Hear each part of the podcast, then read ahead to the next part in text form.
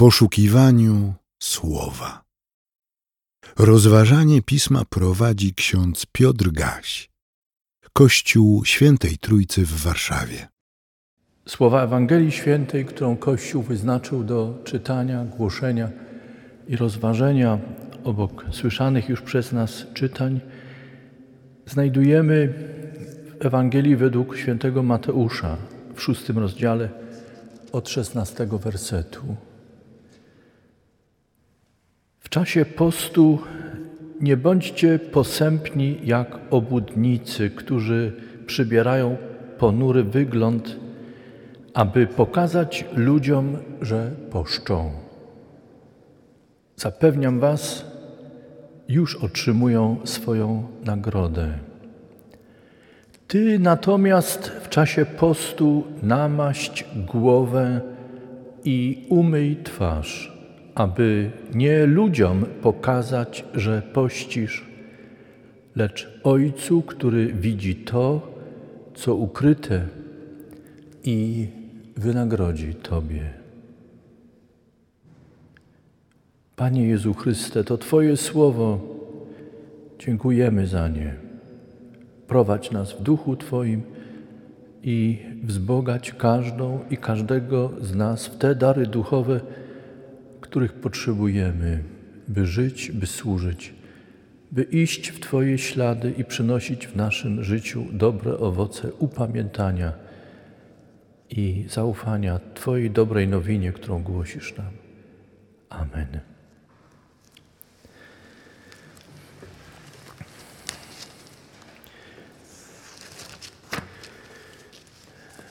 Siostry i bracia w Chrystusie,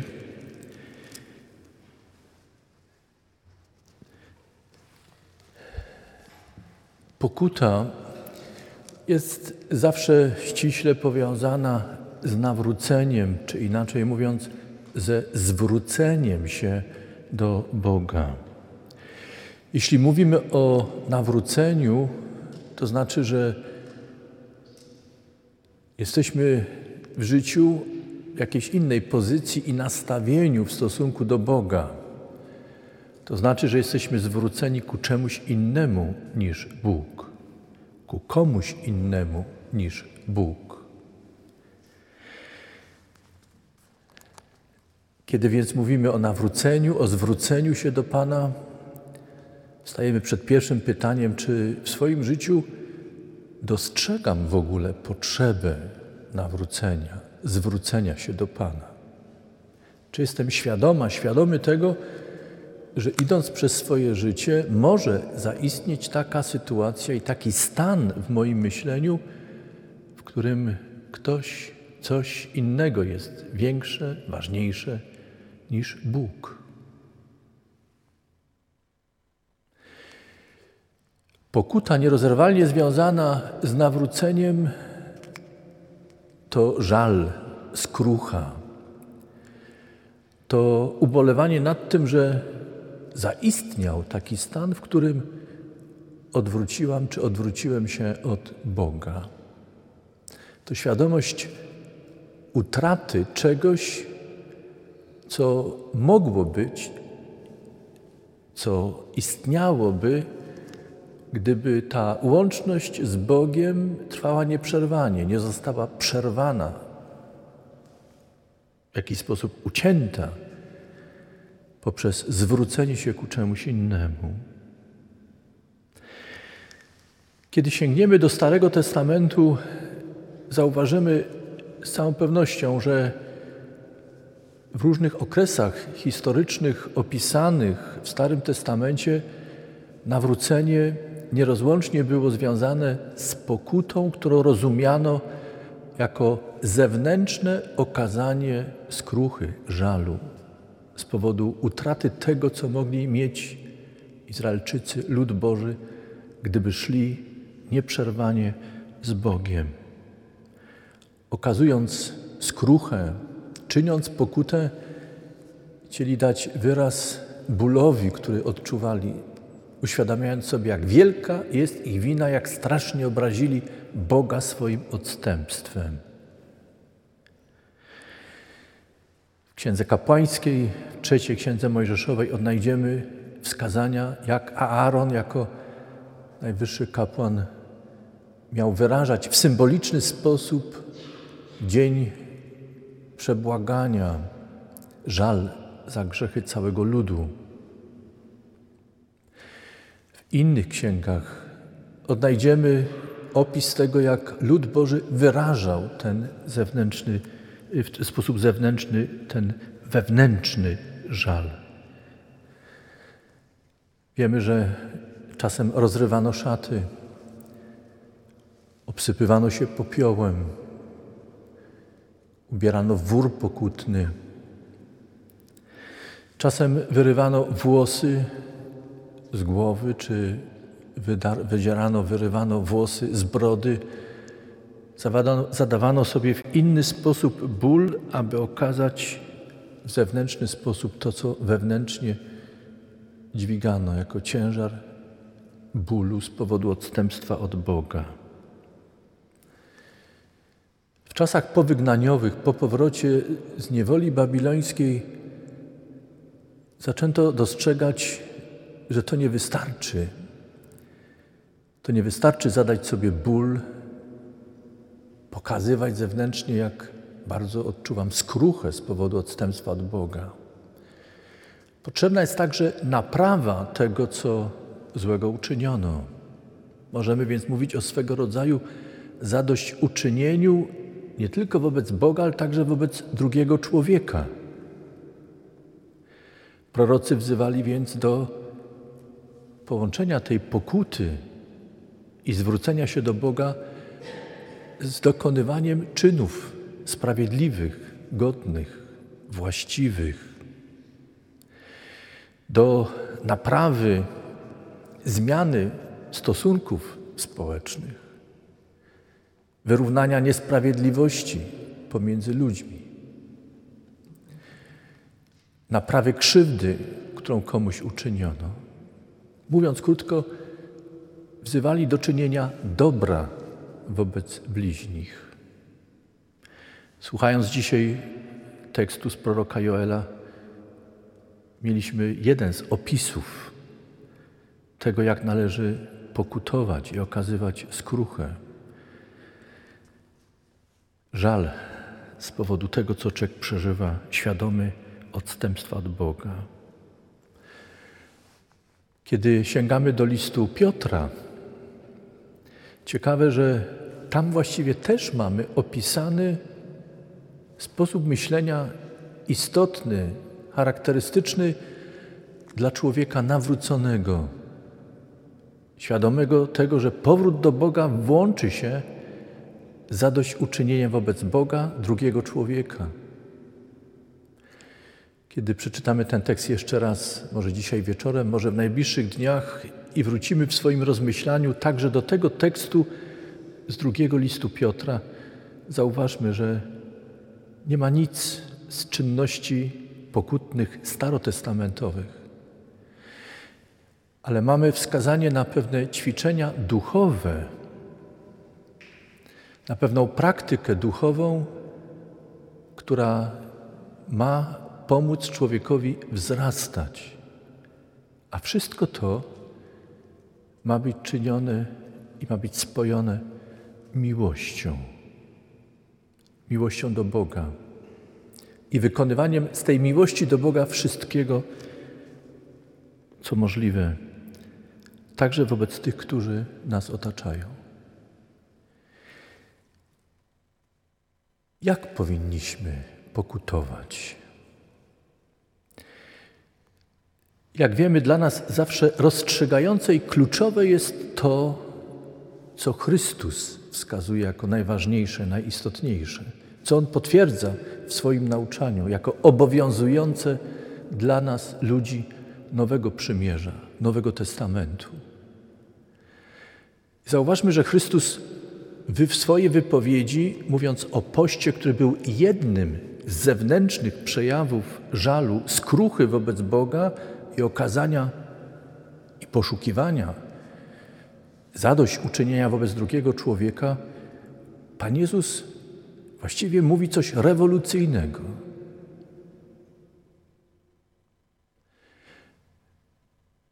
Nie mówi więcej popiołu potrzebujecie na swoje głowy. Nie mówi poszukajcie bardziej szorstkiego wora pokutnego, byście odczuli jeszcze boleśniej na swoim nagim ciele, jak bardzo nie tylko Was, ale mnie także boli to, co zrobiliście wobec mnie i drugiego człowieka i wobec całego stworzenia. Chrystus nie mówi, co wolno albo czego nie wolno nam jeść. Chrystus nie wprowadza nowej praktyki symbolicznej, podobnej albo niepodobnej, ale praktyki symbolicznej, którą miałby wykonywać współczesny, duchowny w jego czasie czy późniejszym czasie, coś, co przypominałoby praktykę Aarona. Zadziwiające jest to, że Chrystus nie każe wyrywać włosów z głowy albo brody. Nie mówi nic o zadawaniu sobie większego bólu, byśmy lepiej pamiętali swoje odstępstwo i gdyby nam przyszło do głowy uczynić coś złego, byśmy wspomnieli na ból zadany sobie i cofnęli się przed czynieniem grzechu. Co Chrystus mówi? Coś rewolucyjnego. Zwróć się do Boga. Uczyń to tak, by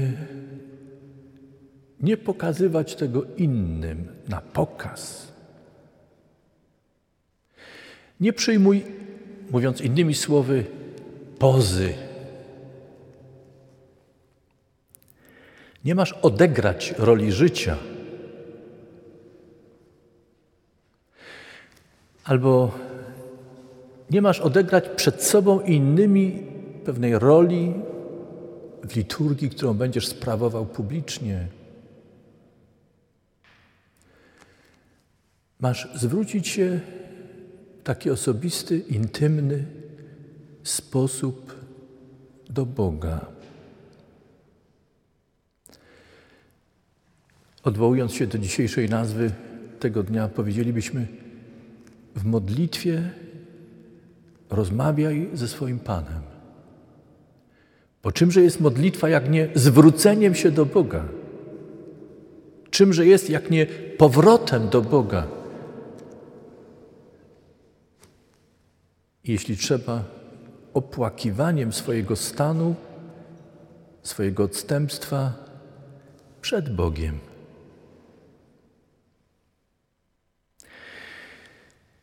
Wszak grzech jest przede wszystkim ranieniem Boga, obrażaniem Boga. A skutkiem tej obrazy Boga, odstępstwa od Niego jest także to, co czynimy także wobec innych. I Chrystus mówi, nasza, nasze nawrócenie i nasza pokuta ma zacząć się od tego osobistego, intymnego spotkania z Bogiem którego, o którym użyję potocznego słowa, nie trąbimy na cały świat. Bo nie chodzi o to, byśmy stroili się w pokutę i pobożność i poza nawrócenia przed innymi i robili z tego wielki gest, którym chcemy się pochwalić przed Bogiem, okazać to przed innymi, być może poruszyć, wzruszyć ich. Być może chcemy swoją pozą taką pokut, takiego wielkiego pokutnika czy pokutnicy poruszyć także Boże serce, by przyjął nas dla praktyki, którą okazujemy w dzień pokuty, modlitwy czy przy innych okazjach. Chrystus mówi: Zrób to nie dla ludzi Zrób to dla Boga. W ciszy, w skromności. Mam nadzieję, że nie muszę dłużej tego wyjaśniać.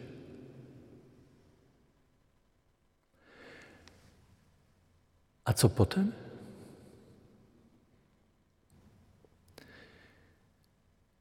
Zauważcie, że to umycie twarzy namaszczenie głowy oliwą, czyli dokonanie takiego zabiegu, który wówczas był uważany za obowiązek każdego człowieka dbającego o siebie, o swoją higienę. I przyjęcie pozy innej, nowej, pełnej radości, wdzięczności za dar życia, za możliwość obecności w tym świecie z takim nowym, świeżym, radosnym spojrzeniem. To wszystko staje się swego rodzaju, o czym Chrystus mówi, obrazem odnowienia, zmiany. To, co wewnątrz, ta nowa relacja i więź z Bogiem ma być uzewnętrzniana w odnowieniu całego ciała i nowego stylu życia. Zadośćuczynienie i owocowanie ma emanować z nas radością, pokojem, mądrością, wdzięcznością, miłością.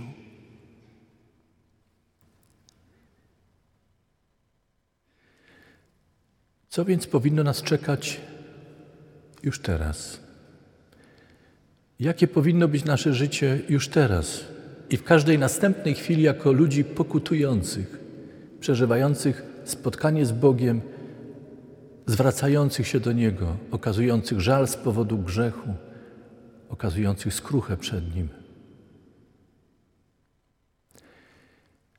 Mamy już dziś, w ten wieczór, pójść do miejsc, w których żyjemy i mamy w duchu miłości do Boga pomyśleć, co możemy zrobić i co możemy zmienić, aby On cieszył się z nas. Słyszeliście? Nie w pierwszej kolejności, żeby ludzie z nas się cieszyli, ale żeby On z nas się cieszył. Nie zawsze to, co czynimy z miłości do Boga, przynosi radość ludziom w pierwszym momencie. Nie zawsze ich cieszy. Chrystus, który jest dla nas wzorcem i przykładem, zauważmy, idąc przez ten świat, zwrócony do Boga, zapraszający nas, byśmy poszli za Nim, nie zawsze spotykał się w każdej okoliczności z akceptacją i radością z tego, co czyni i mówi. Ale mamy bardziej bać się Boga i mamy służyć w pierwszej kolejności Bogu i zaufać Mu, że to wszystko, co jest czynione z miłości do Niego, wcześniej czy później zaowocuje także dobrem i docenieniem tego przez tych, którzy w pierwszej odruchu czasem mówią nie. Wracajmy dzisiaj w ten wieczór i z miłości do Boga pomyślmy, co możemy zrobić, by się cieszył z nas jako dzieci swoich, nawróconych, okazujących Mu miłość i wdzięczność. Kładąc się spać, podziękujmy Bogu za dar dzisiejszego dnia, za odpoczynek, który jest przed nami. Poprośmy Go o to, by, jeśli taka Jego wola, zbudził nas do nowego dnia, a kiedy się obudzicie, radujcie się, że możecie otworzyć oczy, możecie wstać. Jeśli ktoś nie może wstać, cierpi,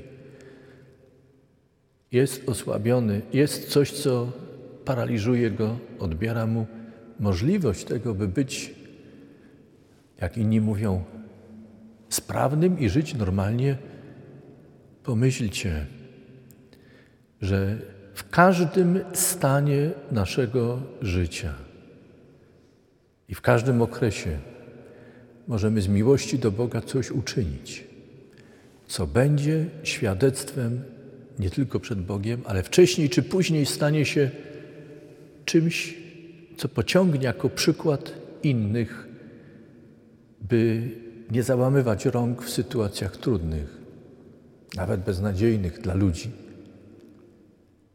kiedy Bóg jest z nami zawsze. Możemy coś uczynić z miłości i wdzięczności dla Niego. Siostry i bracia, nie ma w naszym myśleniu chrześcijańskim kodeksu spisanych czynów zakazanych, nakazanych i nie ma kodeksu czynów dobrych. Co jest nam dane w naszej chrześcijańskiej wolności, do której wchodzimy i w której żyjemy, kiedy zwracamy się do Boga i złączeni z Bogiem żyjemy na tym świecie? Jest nam dana możliwość życia i czynienia w miłości do Boga. A żyjąc w miłości do Boga, nigdy nie pytamy, ile już zrobiliśmy i co Bóg nam ma za to dać.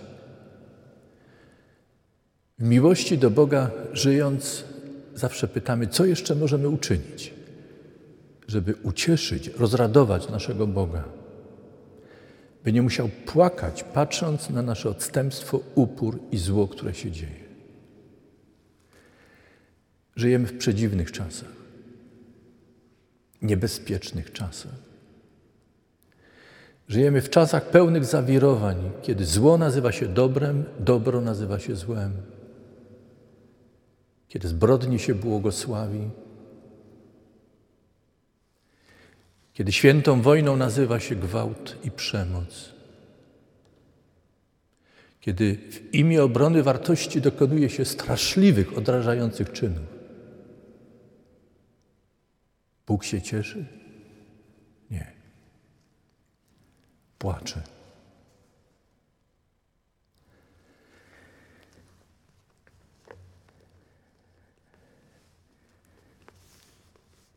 Nie mamy wpływu na świat, ale Bóg, powołując nas do wolności, daje nam możliwość, byśmy uczynili coś ze swoim życiem dla swojego życia. I by nasze życie stało się źródłem nowej wody, czegoś nowego, by zaowocowało i przyniosło dobro. Niech tegoroczny czas postu pasyjny, niech ten dzisiejszy dzień nie tylko będzie początkiem jakiejś akcji w naszym życiu, Niech zapoczątkuje pewien nowy styl myślenia. Niech Bóg, który jest blisko nas, stanie się na nowo dla nas kimś, z kim będziemy chcieli rozmawiać zawsze. I niech zawsze pamięć o tym, że jest blisko. I wtedy, kiedy go odczuwamy, wtedy, kiedy nie odczuwamy, kiedy dostrzegamy Jego działania i wtedy, kiedy wydaje nam się, że nas opuścił, niech zawsze w takich chwilach będzie pamięć o tym, że nie przestał nas miłować, nie odwrócił się od świata.